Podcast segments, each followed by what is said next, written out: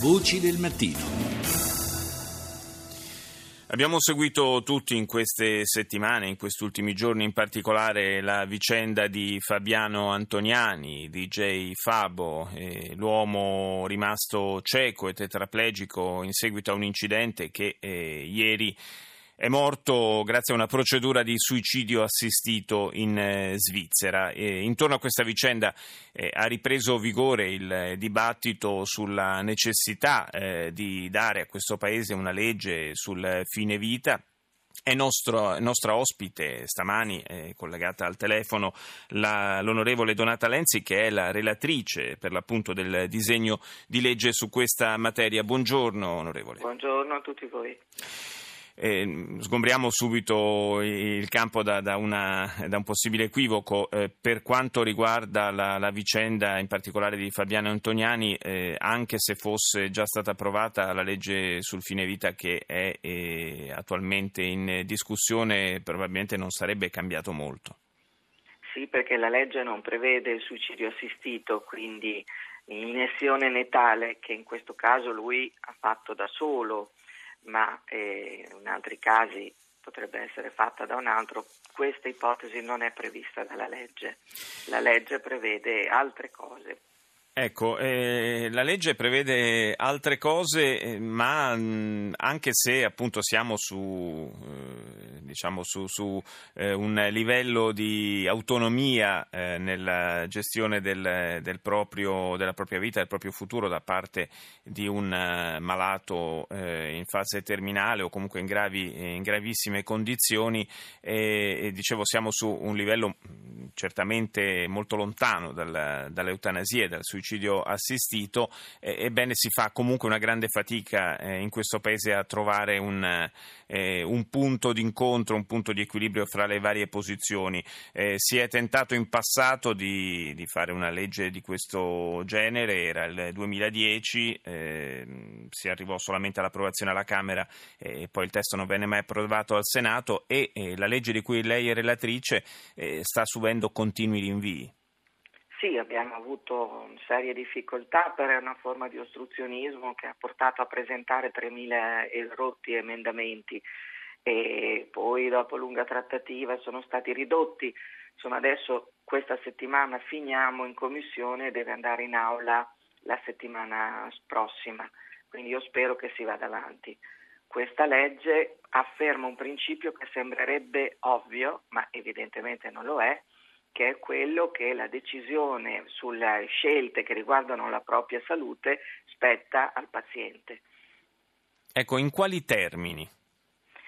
Vuol dire che la persona che è ancora capace di intendere e di volere, come peraltro era il DJ Pavo, eh, può decidere di interrompere le cure o di rifiutarle del tutto, anche se questo mette a rischio la propria vita in applicazione peraltro della nostra Costituzione, quindi il principio è presente nella nostra Carta Costituzionale, ma non ha mai trovato applicazione e spesso anzi trova molti ostacoli applicativi.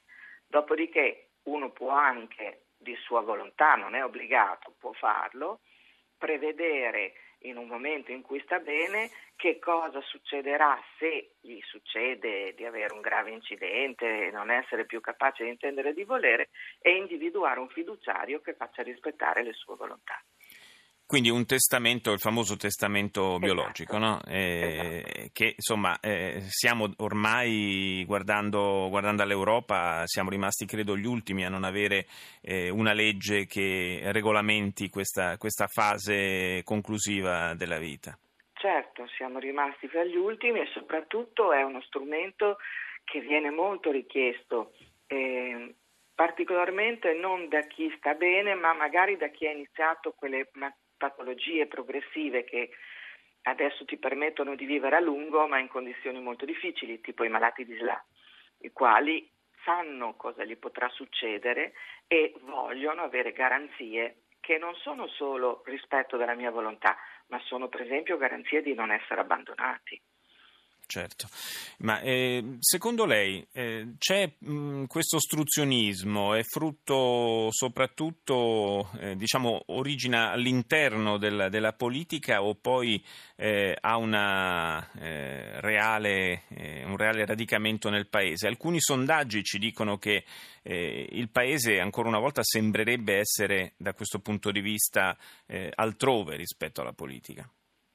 Ma da quello che ho potuto verificare esiste una resistenza in alcuni ambienti che è legata al convincimento che la vita sia un bene indisponibile per tutti, compreso per la persona che la vive, mentre c'è una resistenza da parte della classe medica che spero che gli ultimi cambiamenti che abbiamo fatto aiuti a superare, che è di sentirsi in qualche modo sottrarre il potere di decidere, perché se non decide il paziente, decide il medico. E, però direi che nei confronti dell'ordine dei medici e di altro su questo tema ci siamo chiariti. Mm. Eh, d'altra parte io mh, mm, mi ragiono, insomma, da, eh, ognuno di noi si può trovare, speriamo di no, ma insomma, il più tardi possibile, ma in una situazione del genere eh, forse preferirei essere io in condizione di scegliere piuttosto che demandare a, a un medico la, la decisione sulla mia vita questo vale anche per me e per molti altri, c'è anche chi si affida totalmente al medico, eh, ma questo non viene mica proibito, cioè permettere ad alcuni di fare il testamento biologico se vogliono farlo non impedisce a chi non lo vuole fare di, di, continuare nel proprio affidamento, quindi è una scelta di libertà, un'opportunità, non è un obbligo.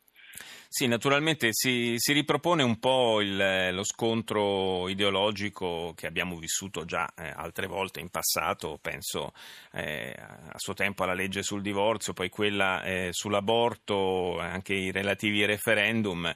Eh, forse ecco, è, opportuno ricordare che viviamo in un paese laico che rispetta e deve rispettare il, la volontà e, e anche la, eh, il credo religioso di tutti, ma al tempo stesso de- deve anche eh, dare a chi eh, non ha questo credo religioso la possibilità di gestire la propria vita. Sì, infatti è un paese ormai pluralista dove sono presenti molte posizioni. E noi tradizionalmente ci ricordiamo solo dei testimoni di Geova, no? perché rifiutano la um, trasfusione di sangue e in realtà girando col bigliettino no, no, trasfusione di sangue in tasca tentavano di fare un testamento certo. biologico. Certo. Eh. Ma adesso la realtà è molto più complessa. Lei pensi a tutti quelli che rifiutano la medicina ufficiale. A me personalmente fanno molto oh, preoccupare, arrabbiare perché mi occupo di sanità e vorrei convincere tutti, ma certo non posso imporre con la forza che accedano a un ospedale e accettino la chemioterapia. Abbiamo avuto due morti quest'estate di persone che hanno rifiutato la chemio. In uno Stato laico si tenta di convincere e poi si accetta la decisione del paziente. Il problema poi magari sorge in questi casi in maniera più clamorosa quando si tratta di minori. Eh, sui minori abbiamo un po' stretto, ah. eh, sui minori abbiamo previsto la possibilità di intervento immediato del giudice tutelare, perché lì, secondo noi, prevale l'interesse alla vita del minore. Non c'è dubbio. Grazie, grazie all'onorevole Donata Lenzi per essere stata nostra ospite.